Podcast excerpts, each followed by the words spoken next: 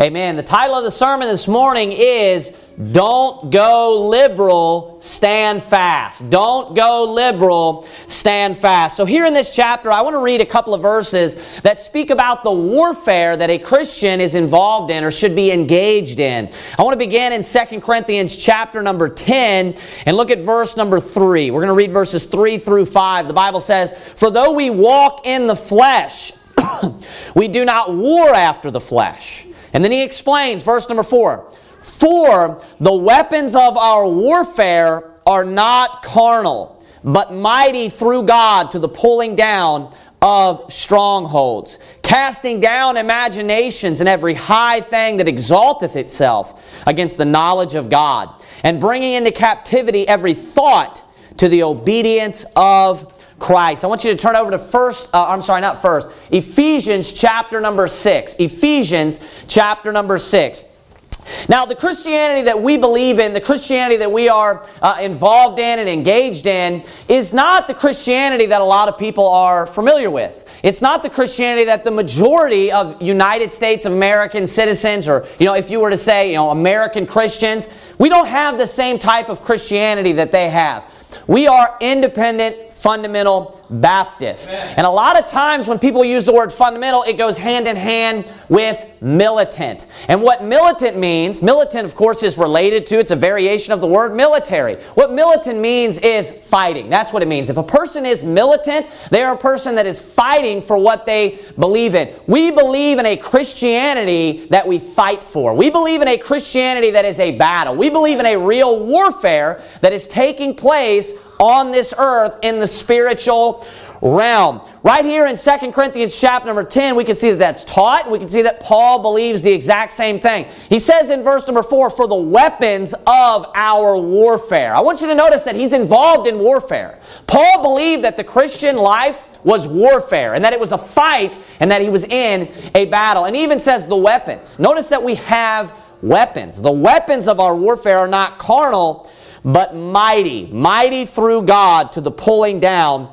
of strongholds. Paul even talks about in 1 Corinthians chapter number 15 battles that he was involved in. And he actually says that he fought himself and that he was fighting with people. It says in 1 Corinthians 15 37, if after the manner of men I have fought with beasts at Ephesus, what advantageth it me?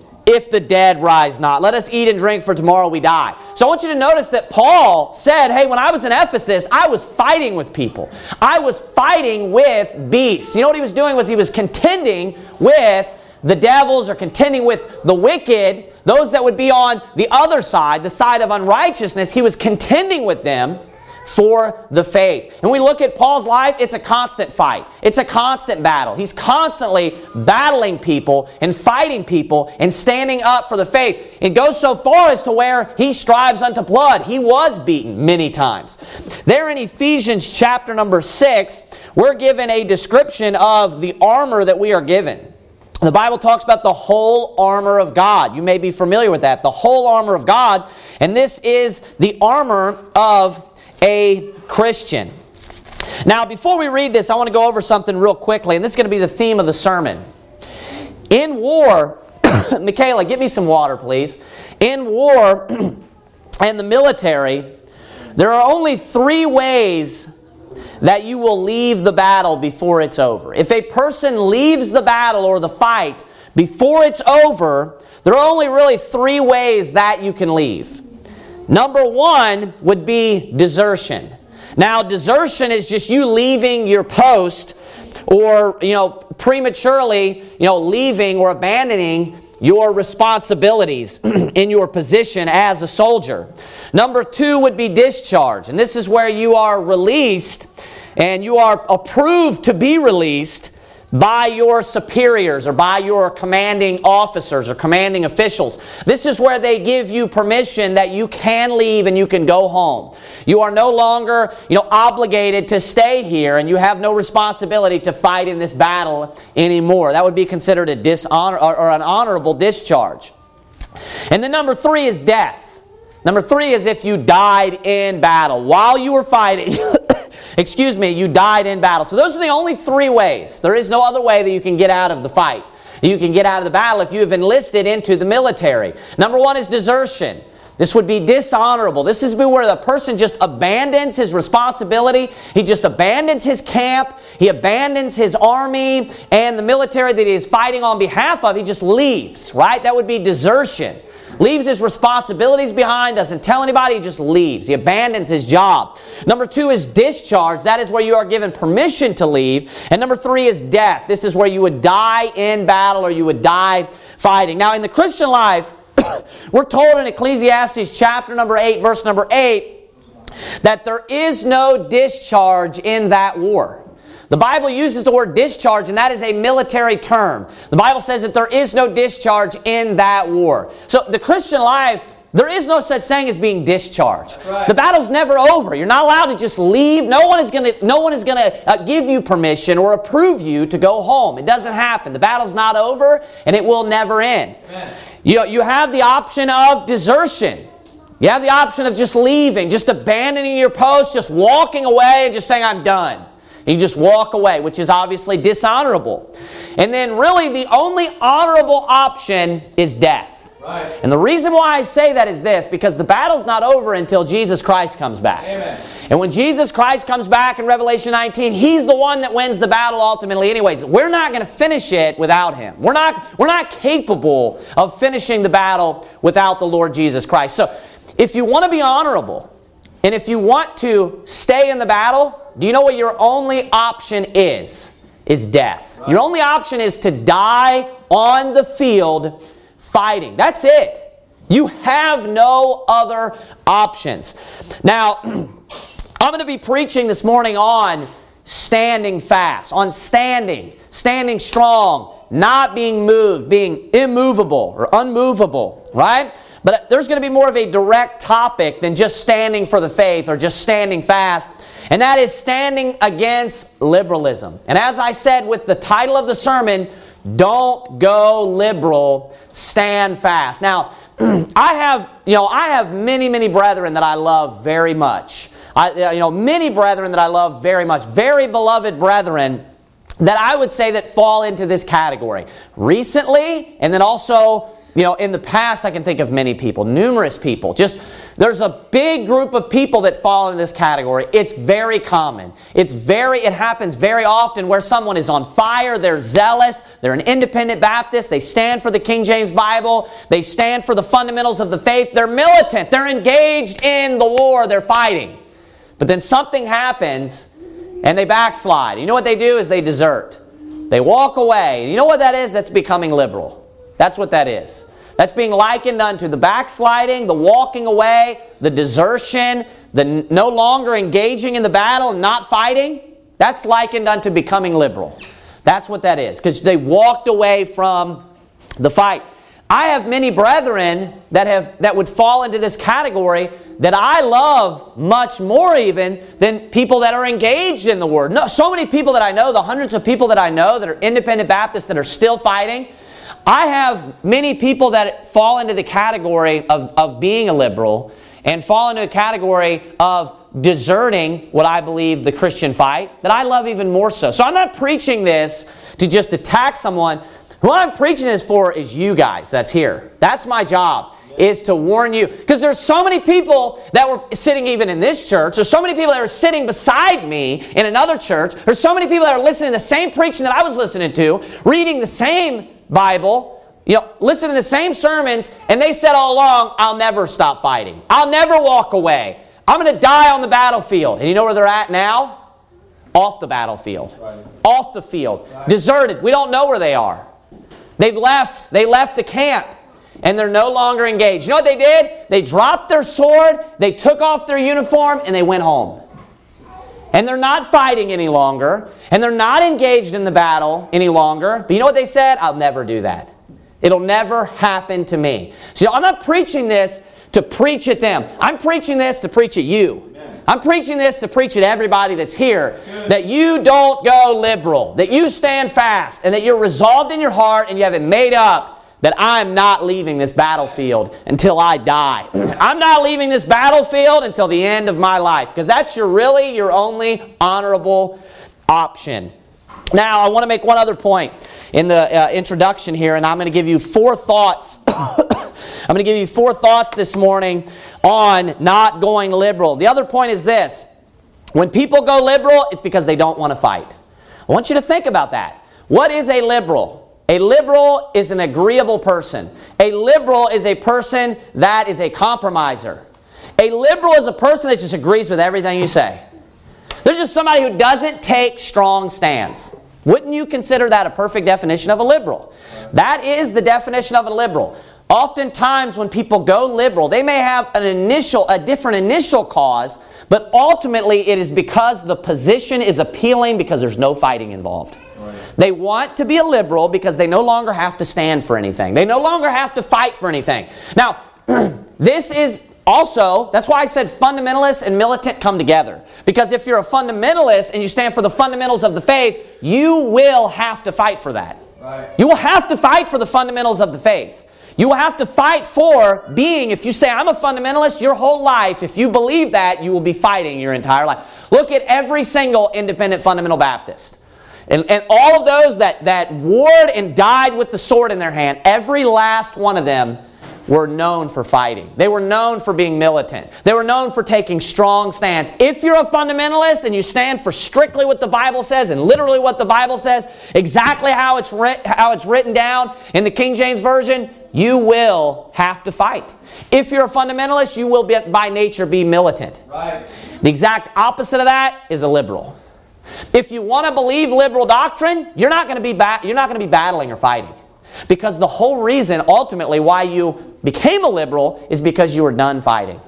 It's because you no longer wanted to fight. Now, for what, forever, whatever reason, there are many reasons. People sometimes just become tired. Like, I can't fight anymore. I cannot fight anymore, and they just walk off the battlefield. They become weary, you know what they do? They just leave.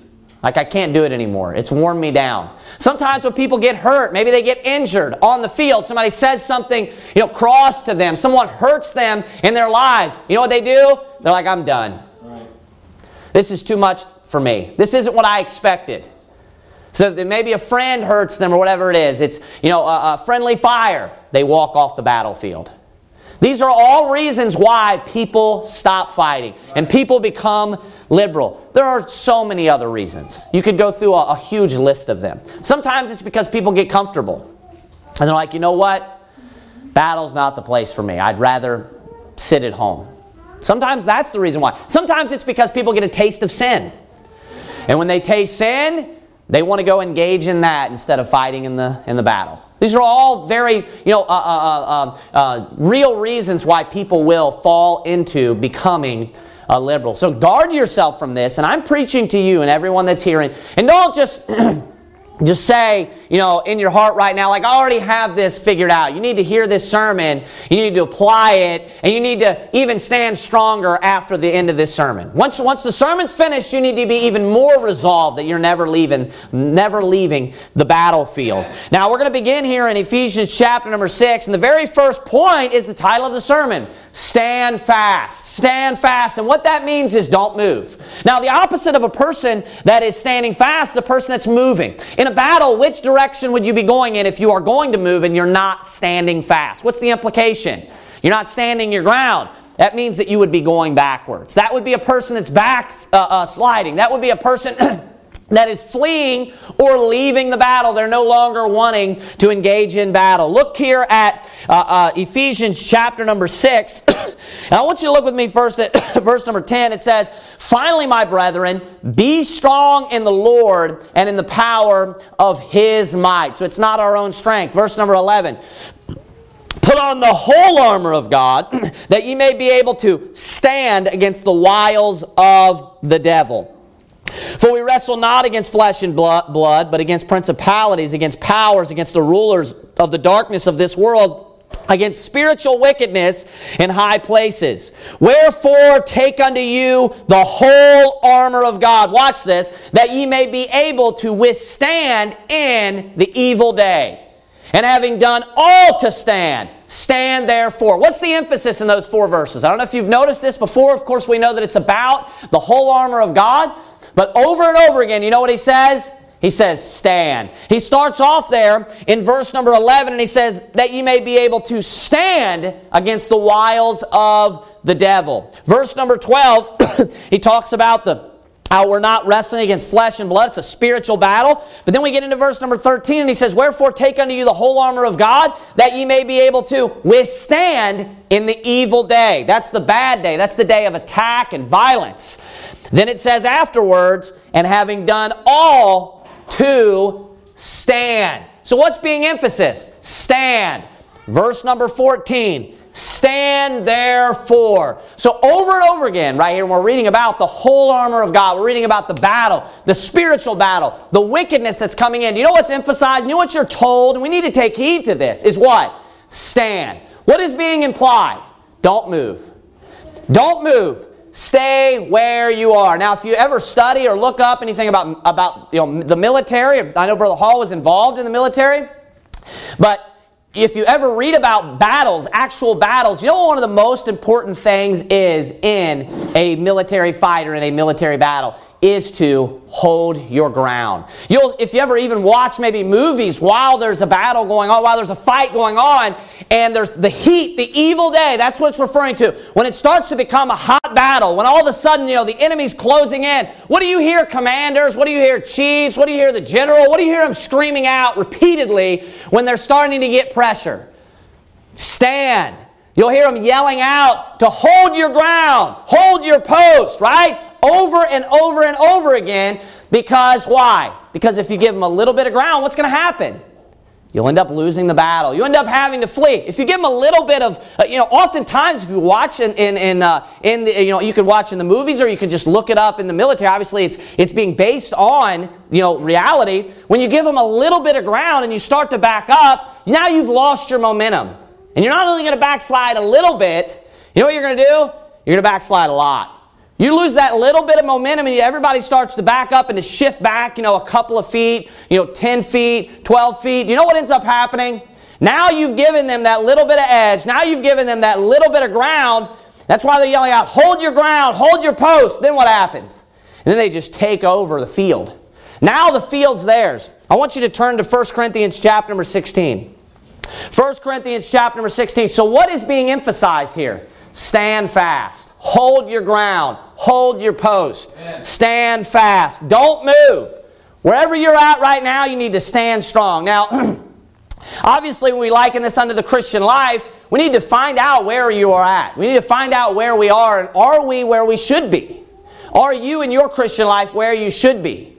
Are you right on your doctrine? Are you standing on the fundamentals of the faith? Are you correct with biblical doctrine? You know what? When you get there, you need to stand there. Amen. You need to get the fundamentals of the faith, you need to grab onto them, and you need to stand there. And you need to have your mind made up that I'm not moving. You know, uh, the opposite of this type of person is someone that's shifting back and forth. The Bible talks about that, doesn't it? Talks about a person being carried about with every wind of doctrine, right? Someone that's deceived. They're likened unto a child, right? By the sleight of men and cunning craftiness whereby they lie in wait to deceive. A person that comes to you and they're very easily able to throw you off, right? That's a person that's not stable. But a person that's standing, like in a military battle, that's a person that's stable. That's a person that's not moving. They're standing. We're commanded as Christians in the war, in the fight to stand. You know what that means? You need to stay engaged in the battle. Amen. You need to not be backing up. You need to be staying engaged in the battle. You need to be fighting for the same fundamentals. That means that if I'm where I was standing, let's say that, you know, eight years ago, seven years ago, you know, wherever I was standing at, I was fighting for true doctrine and the fundamentals of the faith, I should still be standing there and fighting for those same fundamentals today. You know what? In 20 and 30 years, this verse still applies to me, and I should still be standing and I should still be fighting for the same doctrine. I should still be fighting for the deity of Christ. I should still be fighting for the King James Bible and the inspiration of the Bible and the preservation of the Bible. I should still be standing and fighting for the true gospel, the gospel of grace that we're saved by grace through faith and not of works. We should still be fighting for eternal security. We should still be fighting for living a sanctified, set apart life.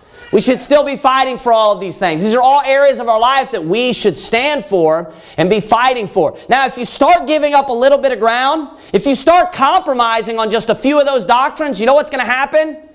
You're going to find yourself, you know, a mile, two miles back. You're going to find yourself now you've given up ground to the enemy. And now all of a sudden you guys have had to actually flee and take off running. And now you find yourself hiding somewhere, you know, and you've hit the tree line and you're just trying to find somewhere to, because they have the momentum now to hide while the enemy is, is pursuing you. So, you know, my point is this when you start giving the enemy just a little bit of ground, when you start compromising in just a few areas, it's a lot more dangerous than you think.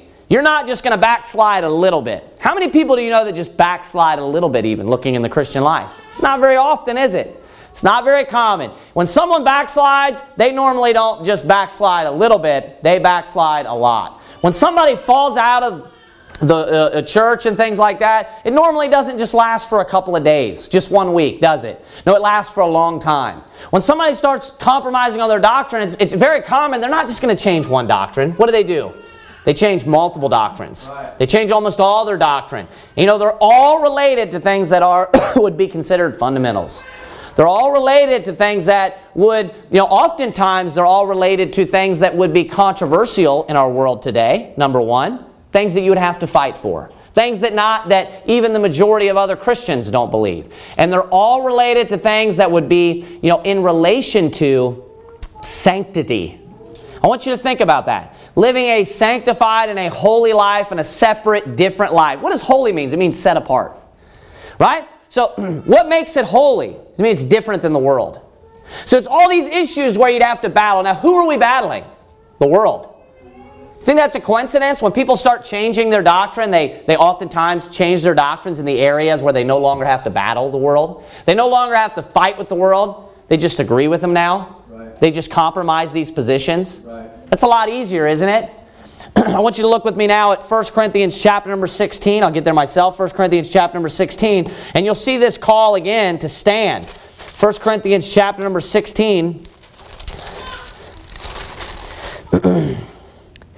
You'll see in 1 Corinthians chapter number 16, I want you to look at verse number 13. It says this Watch ye, stand fast in the faith, quit you like men, be strong. So we see this, this phrase over and over again stand, stand fast. What specifically is it referring to? What should we be standing fast in? We should be standing fast in the faith. We should be standing fast in the fundamentals of the faith, the beliefs of the faith.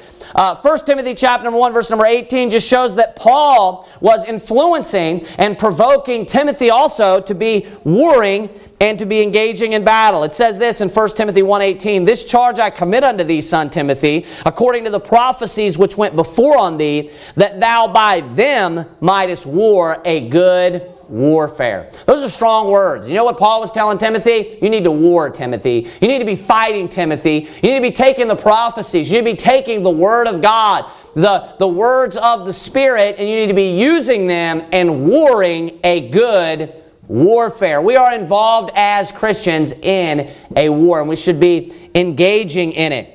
So that's the first point is stand fast, and that means don't move. Stand fast and don't move. 1 Corinthians chapter 15 verse number 58 says this, "Therefore my beloved brethren, be ye steadfast." That's like being, you know, standing fast. Watch what he says next. Unmovable always abounding in the work of the Lord, for as much as you know that your labor is not in vain in the Lord. I want you to turn to 2 Samuel chapter number 10 now. 2 Samuel chapter number 10.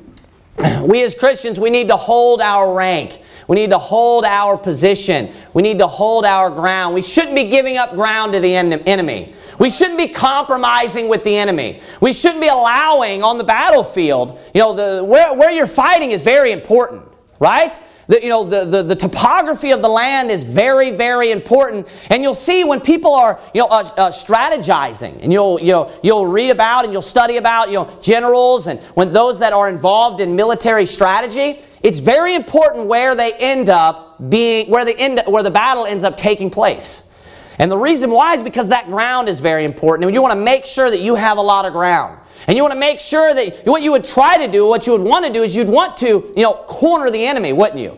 You'd want to try to run them back into some sort of cove or run them back into some sort of corner somewhere where you've trapped the enemy. And you know what happens when you end up backing up? That's exactly what happens to you. The exact opposite happens to you when you keep backing up and you're going back towards, you know, uh, uh, backsliding and things like that. You're being cornered. You're being backed into a corner. We need to stand strong. We need to not be backsliding in the Christian life. We need to not be backsliding or backpedaling on the fundamentals of the faith. We need to hold to the fundamentals of the faith. We need to be standing for the fundamentals of the faith. The second point is this stand fast and be courageous. Stand fast and be courageous. I had you turn to 2 Samuel, 2 Samuel chapter number 10, 2 Samuel chapter number 10. 2 Samuel chapter number 10 we're going to be looking at verse number 12. 2 Samuel chapter number 10, verse number 12 says this Be of good courage. Then it says this, and let us play the men for our people and for the cities of our God, and the Lord do that which seemeth him good. So I want to draw your attention to a phrase that's, that's used right there. Obviously, I said the second thought or second point is stand fast and be courageous. But once you look at the phrase that's used right there, it says this let us play the men for our people. Oftentimes there, there's another phrase in the Bible, and we just read it in 1 Corinthians chapter 16, verse 13, that said, quit yourselves like men. It's a very similar phrase. Now, it's interesting the way that it's worded, right? Because it says, let us play the men for our people. What does it mean to play? If you are, what does it mean to be in a play? What does it mean when we say that? What does it mean to be in a play? Exactly. It, the connotation is that you are pretending, isn't it? It's kind of like you are that you're pretending to do something. Now, would it make sense that a man, you know, plays the man for his people? It kind of doesn't make sense, does it? A man is just playing the man for the people. So, what does he mean when he makes this statement? And I've heard a couple of people's interpretations, and I don't agree with it. And I'll tell you what I believe of what he's saying here when he says, Let us play the men for our people. What's the point? What's he wanting them to do right now?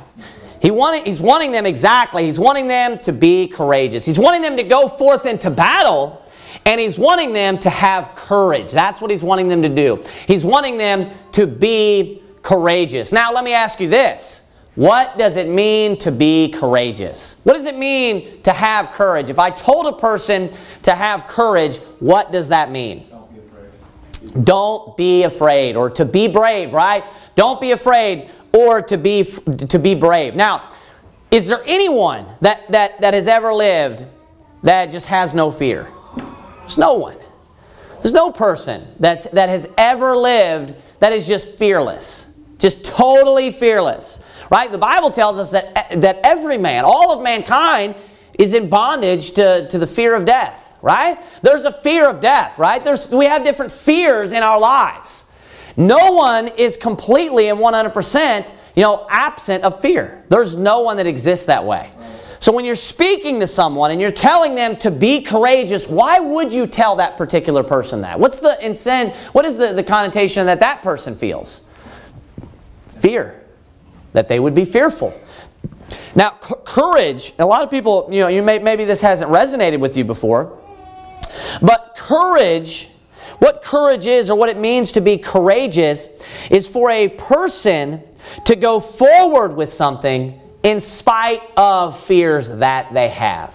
What a, a person, person is that is courageous, it's not a person that just has no fear. It's not a person that just is not afraid or never has any fear or is just not scared because that person does not exist. There has never been a person unless they are, you know, mentally insane or, you know, or, or, or just not, not all there. There has never been a person that has went forth into battle and never felt any fear at all, period. That does not exist unless they're crazy, unless they've become desensitized to it, you know, over just, you know, just thousands and thousands of battles. But it's funny because the people that you see fighting constantly, you still see people saying to them, be, you know, be of good courage or be courageous over and over again. Why? Why would you need to say that to that person? What is the, what, do you, what is the implication to a person when you tell them to be courageous? The implication is that they're fearful. All of us have fears. And there is no person that has no fear. There is no person that, that is not, would not be fearful when they go forth into battle. But what a courageous person is, what a person is that has courage, is a person that goes forth into battle anyways. It's a person that knows what is right. They know that they need to be fighting in the battle, they need to be engaging in the battle. You know what they do? They pick up their sword and they run forth into battle even in spite of fear. That is a courageous person. And when the Bible says right here, be of good courage, and let us play the men for our people. Do you know what he's saying? I know that you're afraid. I know that you're scared. I understand that the battle is fierce and the battle is hot, but you know what? Play like you're not. Act like you're not. Do what you need to do, anyways. You feel the feeling of fear? Go forth into battle, anyways. Make it look like you're not afraid. Do what makes it look like you're not afraid. And you know what? Everybody here has fear. Everybody here is scared. When you have to take a stand, you know what? It's scary. It's fearful. You know what? Maybe if you had the fear of losing your job because you get called into the office, then maybe they find out what you believe, what kind of church you go to, or whatever it is. You know what you need to do? You need to do what's right anyways. You need to stand for the Word of God anyways. You know, if, if the church ever receives heat, if maybe, you know, they, they comes to a time when we're not allowed to meet anymore, or they say that we're not allowed to meet anymore, you know what you need to do? It'll be fearful. You might go to jail. You might be arrested. You might have to pay a fine. You know what you need to do? You need to come anyways. Amen. You know, if there's ever a time when somebody says, hey, you can't own a Bible. You're not allowed to pray. You know what you need to do? You might be afraid, but you need to play the man for your people. You need to do it anyways, even when you're afraid. This is a good thing you could teach to your sons and to teach to your boys that, hey, Everybody's afraid. But you know the ones that are strong? Do you know the ones that are real men? They're the ones that play them in for their people, anyways. Even in spite of fear, even when you're scared, you do what's right, anyways. Amen. That's a courageous man. And everybody that goes forth into battle, when all those men, if you've seen real footage of World War II, when they, when they uh, blast the beach and everybody gets off and just takes off, Everybody in that crowd is fearful. Right. Every single last man is scared, and you know what's running through some of their minds? I could die in a few minutes. I could be shot down dead in a few minutes. But you know what they did? They played the man anyways. They got up off that boat and they rushed that shore anyways, and they went in there and they fought anyways. Everybody that goes forth into battle is afraid. Every last one of them. So why does it say, quit yourselves like men? Why would it say, quit means to act? What, what does it mean when he says, quit yourselves like men? Why would he say, act like a man? Why would he say, play the part or play the man for our people? Do you know why? Because what true courage is, he told them, be of good courage. How did he word it? Yes, be of good courage. What did he what was he saying? Courage is when a person goes forth and they act like a man even when they're afraid. Amen. This is what happens in the battle. You know what a lot of people do? They're courageous, you know, courageous before, the, before there's any heat. They're courageous before any, they have to cross swords with anyone, before there's ever any shots fired, before there's ever any pressure, before they get to the hottest part of the battle, before they ever have to stand for anything, they're courageous. They're courageous when they're on their own soil. But then when the boat gets pulled up and they can see the enemy lines, then all of a sudden things change. Then all of a sudden they're like, I don't think I can do this. That is the moment when you find out whether you're truly courageous or not. That is when, that is when you actually get to display true courage. Courage is going forward with what is right, doing what you should do, even in spite of fear. That's the definition of courage. Amen. That's why the Bible says, play the men for our people. Every man here you are going to have times you need to stand for the faith. You know what's going to happen is there's going to be a moment when you start to consider the consequences, consequences, and there's going to be fear that arises. That's the moment where you can prove that you're a courageous man or you're a, cur- a man of good courage. The Bible says in Deuteronomy chapter number 31, verse number 6 Be strong and of a good courage, fear not, nor be afraid of them. I want you to notice how it's people that are fearful, and he's telling them, be of good courage. 2 Samuel chapter number 2 verse 7 says, Fear not, have I not commanded you? Be courageous, courageous and be valiant. Of course, this is Valiant Baptist Church. Amen. Fear not, have not I commanded you? Be courageous and be valiant. So what does it mean to be valiant? It means to be courageous. And is it is a valiant man just someone that is just never afraid, that's never fearful, Think David was never afraid? If you do, you've never read the book of Psalms. He talks about being fearful and afraid all the time. Do you know what he did? He did what was right, anyways. He was courageous, he was valiant, and he went forth with what was right and what was good, and he did it in the face of fear, in spite of fear. I want you to go to 2 Timothy chapter number 2. 2 Timothy chapter number 2. so people will give up fighting in the face of fear. they compromise and they liberalize. Don't go liberal. Don't go liberal. It's one of the reasons why people will give up and stop fighting and go liberal is because they're fearful, because they're afraid. That's actually when you find out whether someone is courageous or not. Point number three is stand fast and stay focused. So the very first point was stand fast and hold your ground. Stand fast and be unmovable. Do not give ground to the enemy. Do not compromise. That is a liberal. A liberal is a compromiser. Do not compromise on doctrine. Do not compromise on what the Bible teaches. Do not compromise with anyone, and especially you know, with the world. Don't compromise at all. That was point number one. Point number two was stand fast and be courageous because there will be times when you're afraid. Courage is doing what is right even in spite of fear. Point number three, or thought number three, is stand fast and stay focused. Stand fast and stay focused. One of the very important things in battle is to make sure that everyone is focused, that everyone has their mind on the battle, that everyone has their mind on the battlefield. We are told over and over again as Christians not to mind earthly things. We are told over and over again as Christians not to, to, to fall in love with the world. You know, love not the world, neither the things which are in the world. If any man love the world, the love of the Father is not in him. We're told to keep our minds on heavenly things. We're told to set our affections on things above and not on things of the earth. We're told to set our rewards in heaven. We're told to build up our rewards in heaven and not on the earth where moth and rust doth corrupt. We're supposed to keep our minds and we're supposed to keep our focus and our eyes on spiritual things. We need to stay focused. It's very, very important that a soldier is focused on the battle. He needs to have his mind on the battle. How long, how long do you have to take your mind off the battlefield in order to have a fatality? Seconds.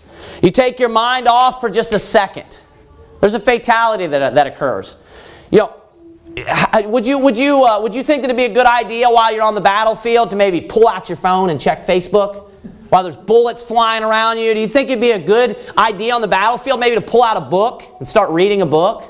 While the enemy's enclosing, while the enemy's you know, attacking and coming in? Of course not. What's the, what's the point? Why not? Because you need to stay focused at, of the battle at hand. You stay focused on the battle at hand. You need not concern yourself or become entangled with other things around you. That should be our priority is, is warring and fighting this battle. Look at 2 Timothy chapter number 2, look at verse number 1. Thou therefore, my son, be strong in the grace that is in Christ Jesus. And the things that thou hast heard of me among many witnesses, the same commit thou to faithful men who shall be able to teach others also. What's Paul saying? The fundamentals of the faith that I taught you, stand for them and teach it to other people that will teach it to other people too. Look at what it says in verse 3.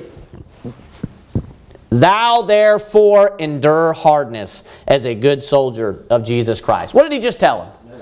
Stand for the faith, uh, teach, uh, believe the faith, teach it to other people, and then he follows it up with, Thou therefore. So I want you to notice that if you believe the faith, if you believe the Bible, if you teach real, true biblical doctrine, you're going to be at war. Are the liberals at war with their doctrine? Let me ask you a question. Do you, do you need to fight over whether or not you can drink alcohol, whether or not it's okay to drink alcohol in 1122 church?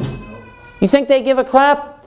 A lot of these liberal churches, most of them, almost all of them, the pastors drink alcohol. They'll even sometimes they try to, you know, uh, it's just wicked as hell. They'll like bring a beer up to the pulpit and like be drinking a beer at the pulpit. I've seen that a couple of times. Is that something you need to stand for or to war for or thou therefore endure hardness? Would you have to endure hardness if you believed that you could drink alcohol? Would you have to endure hardness if you believe that you could use any Bible version? That's the definition of compromising. Because what they say is just use anything. You know what it is? It's like do whatever you want. That's basically what it is. Use any Bible that you want. But you know what happens when you say that you believe that there's one perfect book? You believe that this is God's perfect, inerrant, inspired word that was preserved for us in English? There's a lot of people you're going to make mad. And you know what they're going to want to do? They're going to fight with you. They're going to want to argue with you. They're going to want to cross swords with you and fight with you about this issue and contend with you. And then you would have to endure hardness. Then you would have to fight for it, right? Look at some of the other you know, issues and things like that. I mean, one, one really good, obvious one is the gospel of grace. If you believe in the gospel of grace, you're going to have to stand for the good news. You're going to have to stand for that it's by grace through faith alone, not of works. Right. That means no works. That means nothing. That means none at all. Whether there's a change of life, no! And I'll continue with you about it. Amen. And I'll fight with you about it. Right.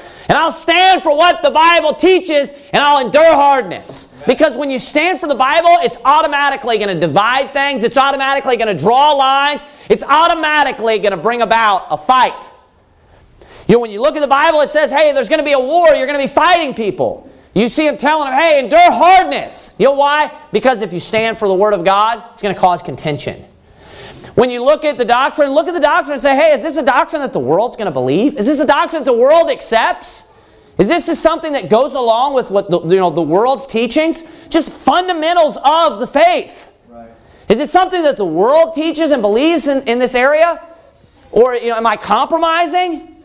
We should be keeping our eyes and our mind, and we should be you know, focusing on the battlefield. Keep looking at verse number four, and it gets into that right now. No man that warreth entangleth himself with the affairs of this life, that he may please him who hath chosen him to be a soldier. I want you to think about that. Jesus Christ chose you to be a soldier. He didn't just choose you to live this leisurely life. He didn't when you got saved, you know you weren't just chosen like Joel Osteen just to be just to be blessed with physical blessings the whole time you're alive here to never endure any kind of hardness. No, he, he, it's exact opposite. You know, the Bible is a, as many people have said before, and it's true, the Bible is like a bloody book. Right. It would be likened unto a bloody book. The things in the Bible, when you read the lives of the people that are Christians, they live very rough lives. They live very hard lives. That's what the Christian life is like. Right. What is it like to be a soldier? I want you to think about that. Going in and out of battle constantly. What is that like? Like.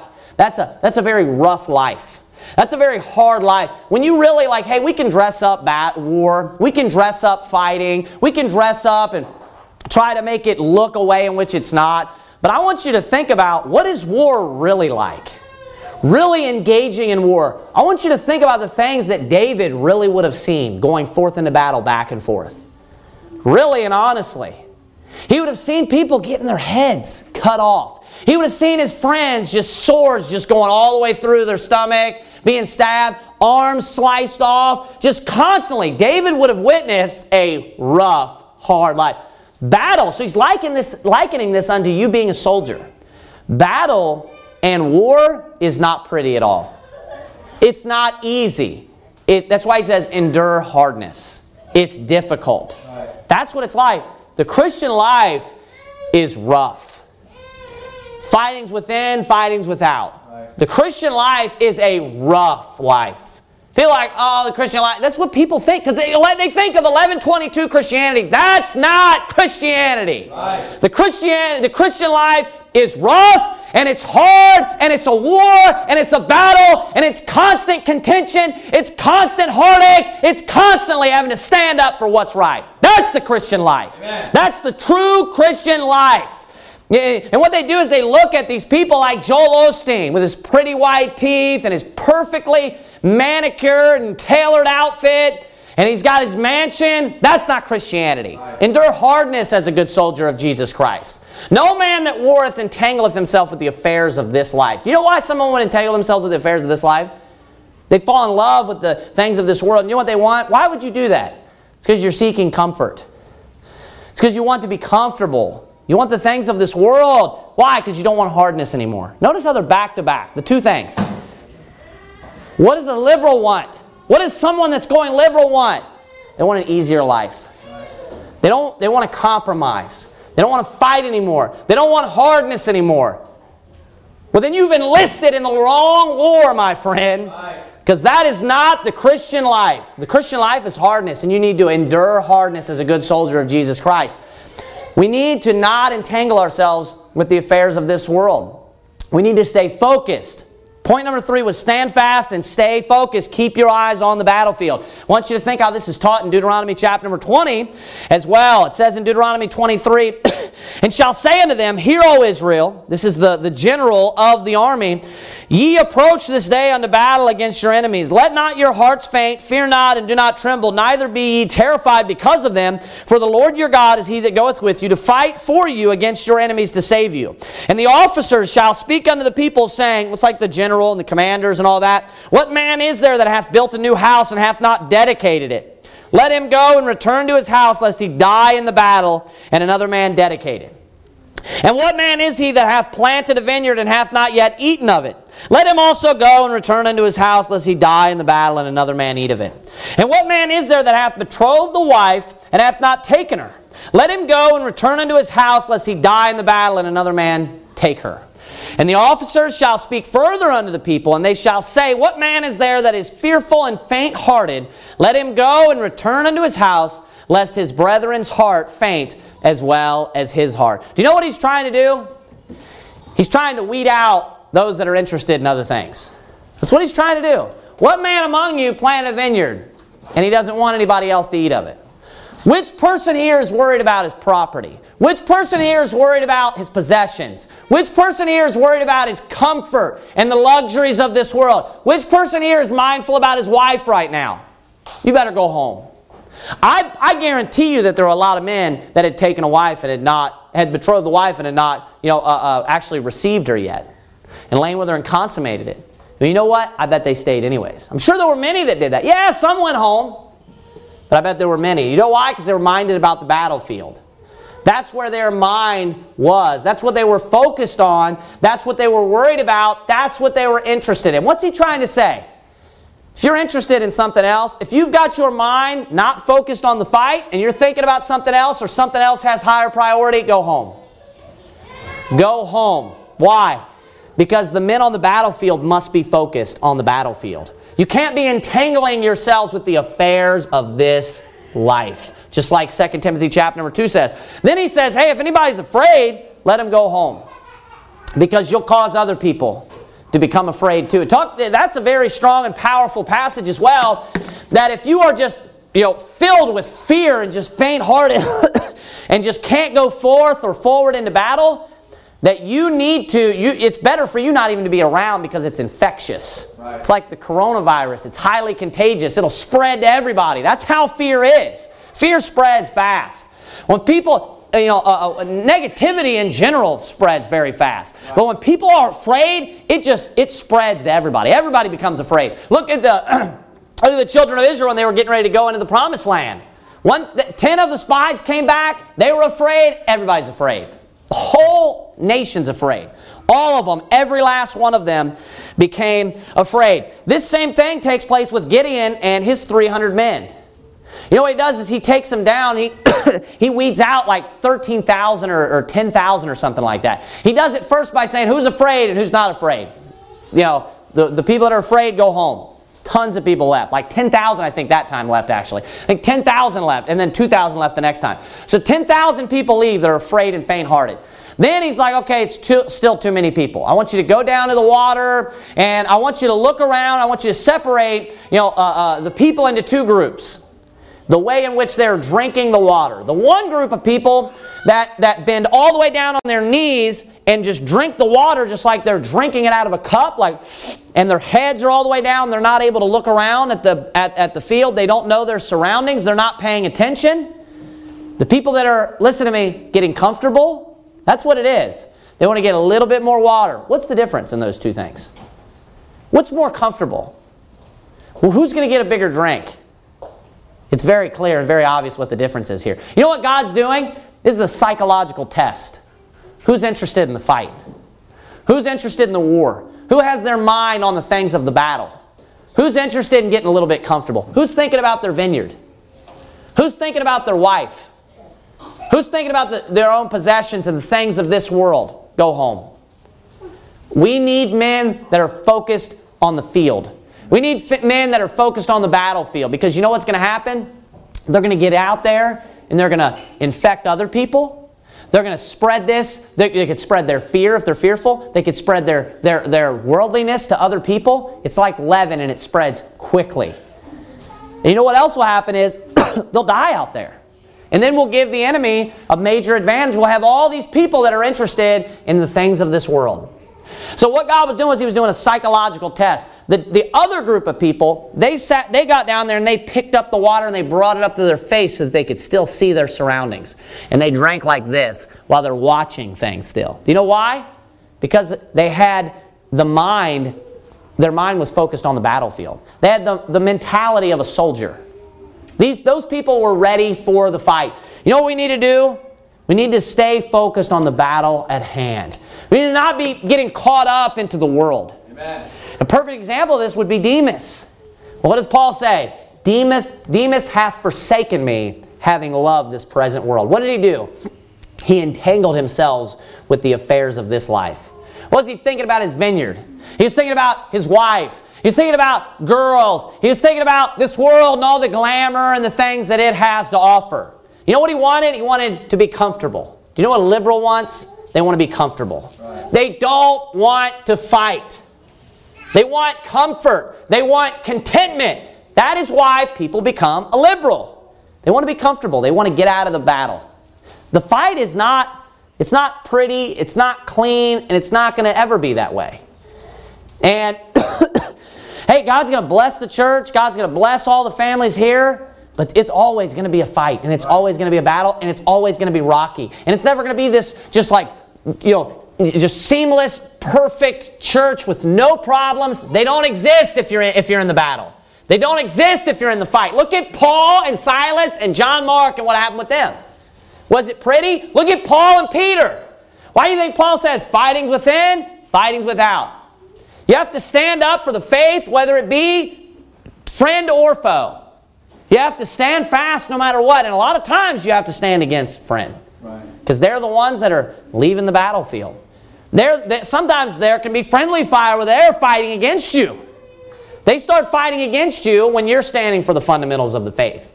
Kind of like the David almost aligning with the Philistines situation.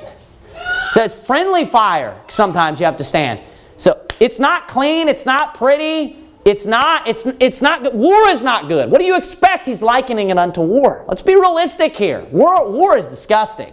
War is bad. Can you imagine being on the battlefield and going forth into war and you're in the hottest part of the battle? I want you to really think about it for a minute. That's what he, he's liking this unto. People are getting shot. You got a you, you know you got a 19 year old guy that you've been bunking with that's married, has one kid. He goes forward and he just gets you know you know just riddled with bullets in front of you. Do you know what he's going to be doing next to you while he's laying down? Just moaning and groaning. Oh, gosh! Oh! I want you to, that's war. Just screaming out. You know, just covered in blood and he's laying on the ground. Oh, help me! Help me! That's battle. That's war. It's really dirty. It's really nasty. It's not pretty. That's the Christian life. Right. He's likening it unto battle. He's likening it unto war and you have to stand. You have to be prepared to stand in the evil day. Point number four is this stand fast and keep the faith. Stand fast and keep the faith. I want you to go to 2 Timothy chapter number 4. 2 Timothy chapter number 4. 2 Timothy chapter number 4. This is the last point. This is the most important point. Many begin the battle, but few finish. Everybody has their own reason why they reasons why they they they stop standing, why they give ground to the enemy, why they compromise on the battlefield and they give up some ground, they give up some doctrine, they they back up. Then they ultimately desert and leave the re- everybody, all soldiers uh, uh that, that have deserted, they all have their own reasons. They all have their own reasons, but ultimately, in a general sense, it's because they don't want to fight anymore. Right. Right because they're, they're done fighting. They don't want to fight anymore. They fought for a period of time, but they're too tired. They don't want, you know, the high pressure. They don't want to fight. That's what it comes down to. Do you know what they want? They want they want to be a liberal. They want to compromise on doctrine. They want to compromise on the Word of God. They want to compromise on issues so they don't have anybody to disagree with anymore. They don't have, they agree with everybody. That's what, so you know what you need to do? You need to stand fast and keep the faith. The faith that you have now, you need to keep it. You need to keep standing for the fundamentals. Many begin the battle, many begin the fight, but few finish it. Look with Gideon, what happened. Look at all war, all battles. There are many people that get out there, but very few finish it. Very few stay on the battlefield. It's the same with the Christian life. Many people begin the Christian life. They begin, you know, serving God, true fundamentalism, true Christianity, believing the fundamentals of the faith, standing for the Bible, standing for the King James Bible, standing for true doctrine. doctrine.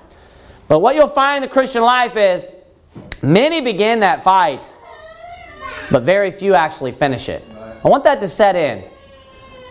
Do you where do you want to fall in? The majority or the minority?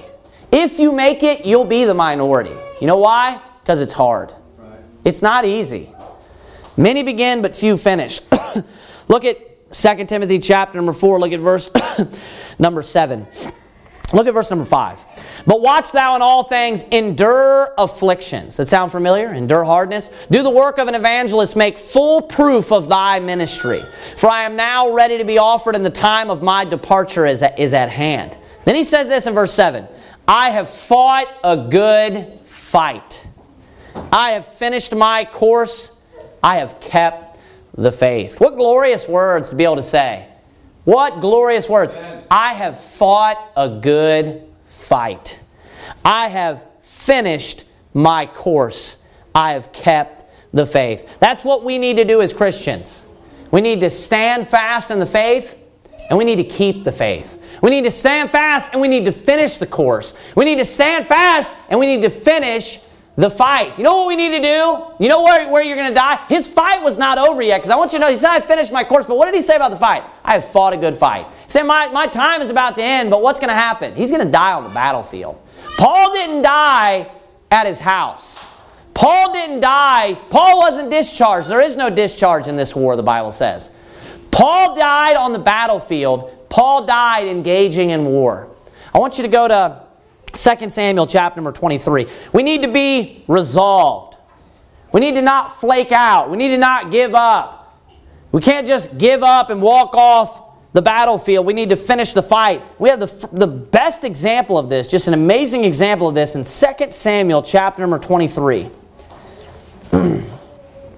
2 Samuel chapter number 23.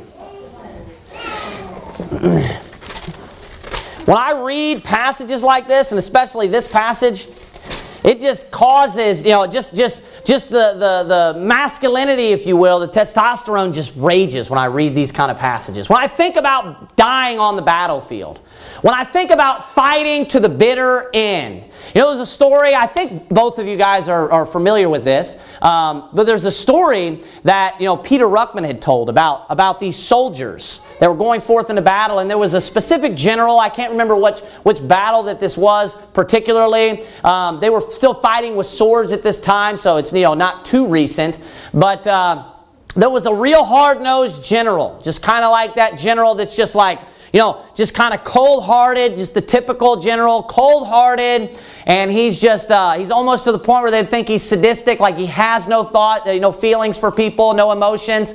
And this guy is just, he's a hard nose like you have never seen. And they go forth into battle. and uh, there was a man that, that was just uh, uh, side by, he was side by side with when they go forth into battle. And they get in a, in a hot part of the battle. You know, this is the general that's with him.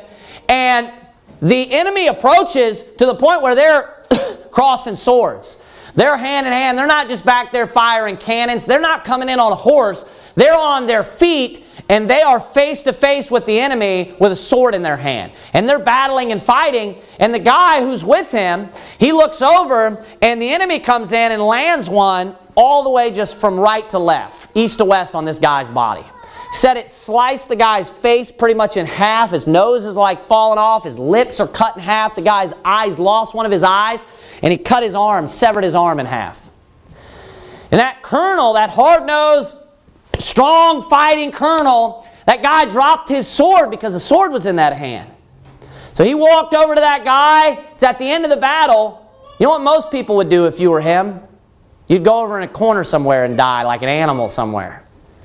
You'd, you'd, you'd live your last few minutes in sorrow and in pain crying, wouldn't you?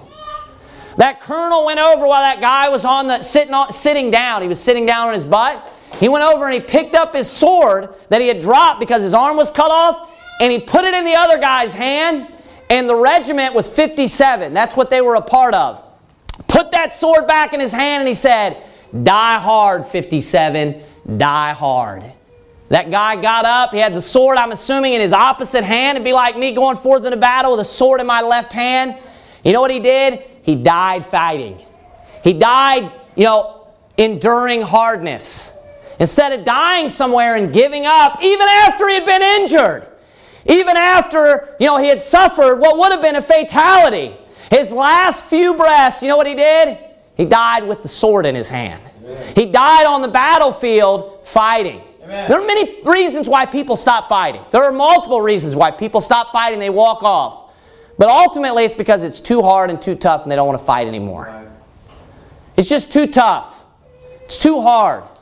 And they just walk off the battlefield, or if they're too injured, they just lay there. When they have enough in them, you're going to die anyways. Hey, I'm going to die one day anyway. I'm going to take my last breath anyways. Let me tell you, I want to die on the battlefield. Amen. I want to die fighting. I'm going to die with the sword in my hand, I can guarantee it. Hey, there may be a lot of people that have, have grown you know, uh, uh, to not like me. There may be a lot of people that don't like my preaching. They don't like the things that I say. They think I preach against them, whatever they say. But one thing, if you know me well, you know that I'm going to die with that sword in my hand. I'm going to die fighting. I don't care if everybody leaves the church. I don't care what happens. I'm going to die on the battlefield. I'm going to die fighting with the sword in my hand. That's not changing. Yes. Die hard, 57. Die hard. I don't care if, if I lose an arm. Right. If both my arms are chopped off, I'm going to kick you. If, if, if I lose my legs, I'll crawl over to you and I'll cut your legs off. Yeah. I'm going to die fighting. I don't care what happens. I'm going to clench. You know what happens if I if I suffer an injury? I'm going to hold on to the sword even tighter. I'm going to cleave to the sword even tighter. Even if I got to fight all day, all night. Look at 2 Samuel chapter number 23, verse number 8. These be the names of the mighty men whom David had. Who wants to be a mighty man here? Yeah. Boys involved. Who wants to be a mighty man? Who wants to die on the battlefield? Yeah. Raise your hand. Look at what it says. These be the names of the mighty men whom David had.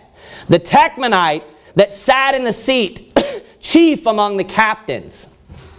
The same was Adino the Eznite. He lifted up his spear against 800 whom he slew at one time. This first guy, it says he slew 800 men with one spear. Can you imagine that? That's, that would be tiring, man.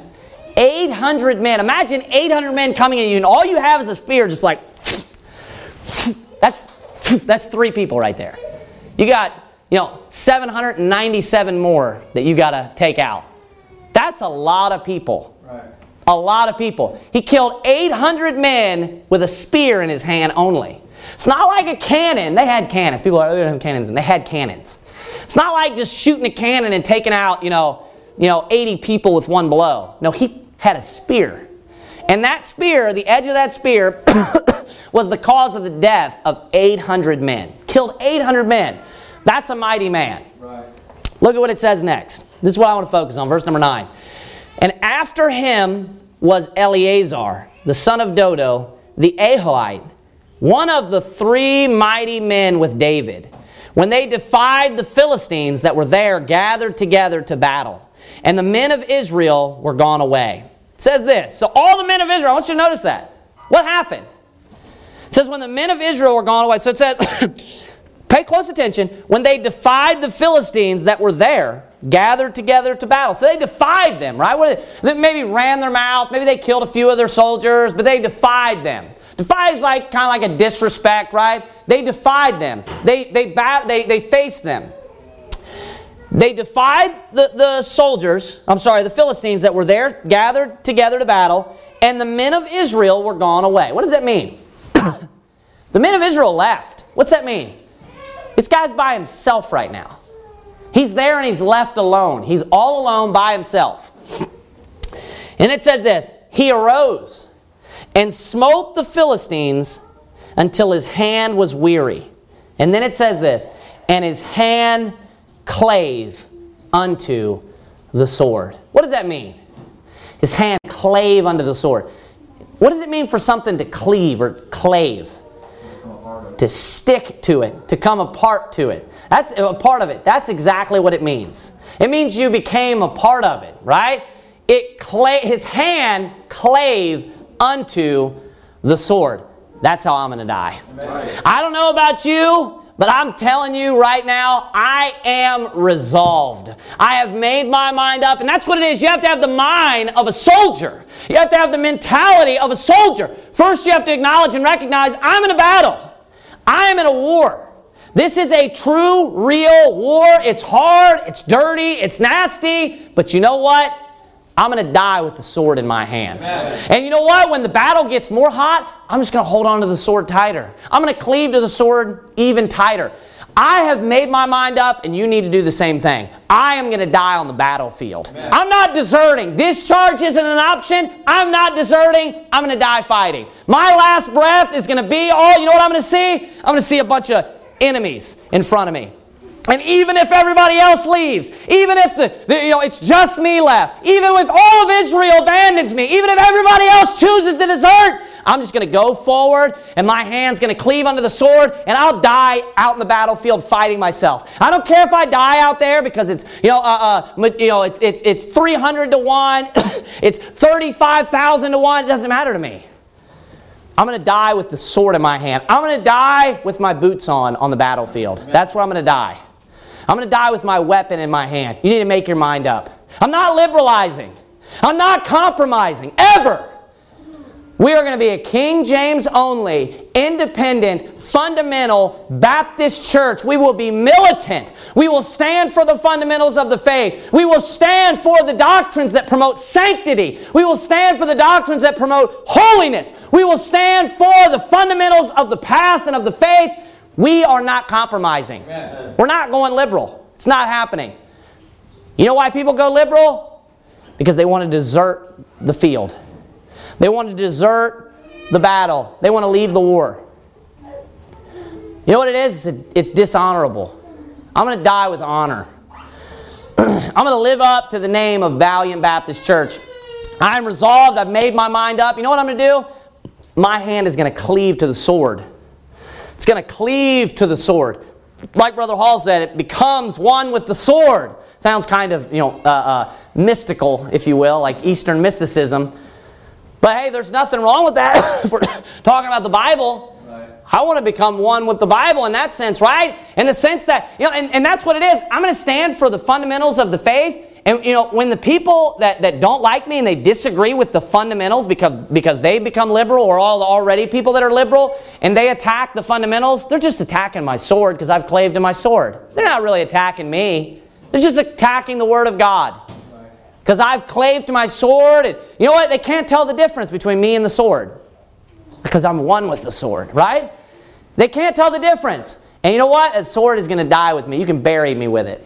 Put a King James Bible in my casket when I die. Amen. Bury me with it. Because I'm not walking off the battlefield. Not happening. As I said, there are a lot of people that have grown to dislike me.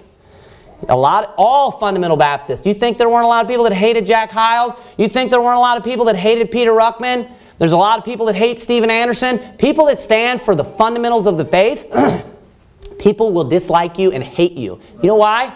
Name reasons why people don't like me. It's over doctrine. Every time, isn't it? It's over the fundamentals right. of the faith. You know why? Because I'll fight for them. And I'll be militant. And I'll keep standing for it. I'll keep standing against alcohol and drinking alcohol, alcohol being okay. Look not thou upon the wine when it is red, when it giveth its color in the cup, when it moveth itself about aright. I'll keep standing for all these doctrines that, that, that, that you know, people try to compromise and accept on. you know, compromise on and accept. I'll keep standing against all of them. The sodomite issue. I'll keep preaching. I don't care how dark and how, how, how perverted our world comes. I will keep preaching against these filthy sodomites, Amen. these disgusting perverts. I'll keep preaching Leviticus 20:13. I'll keep preaching against adultery. I don't care who commits it. I don't care if it's somebody in our church. I'll still tell you straight to your face if I have to. You deserve to be put to death, buddy. Amen. You know what? If they attack me, they'd just be attacking my sword. Right. I'm just quoting Leviticus to you, Leviticus 19 in that case. You know what? I'm going to still stand for these, and nothing's going to cause me to walk off this battlefield. Nothing. I'm going to die. I have fought a good fight. I have finished my course. I have kept the faith. I'm going to stand fast and keep the faith. I'm going to go out there, and my hand is going to cleave unto the sword. And I'm going to die. I've made up my mind, and you need to too. I'm going to die on the field fighting with the enemies in front of me. They're not all going to die until Jesus comes back, they'll be there. And I'm going to keep charging forward I'm going to stand fast. I'm not going to give up any ground. I'm going to stay focused on the battle at hand. And I'm going to keep the faith. I'm going to finish my fight. And when I die, you know, whoever it is, I hope it's, you know, the Antichrist or something. I can, I can, I want to die in an honorable way, right? But I promise you this, however I die, I'm dying with my sword in my hand. Amen. Let's bow our heads and have a word of prayer. Dear Heavenly Father, God, we love you so much. We love you that we have a God that's a general, the greatest general that, that exists. we can enlist in your army. We're just thankful that we're on the Lord's side, we're on the winning side. We love you so much. We ask you that you'd bless us and be with us and, and, and, and give us a double portion of, of uh, the spirit of many valiant men. You know, uh, uh, uh, give, us, give us the backbone of King David and many warriors and soldiers like that. Give us the backbone of Eleazar, whose hand clave unto his sword. Help us to keep fighting. Help us to not give up. Help us to not compromise. Help us to stand for the fundamentals of the faith. Help us to, to, to stand for the Word of God and to not give up. Help us to die uh, with our boots on, our sword in our hand, and help us to die fighting on the battlefield. We love you so much and be with us and bless our church. In Jesus Christ's name, amen.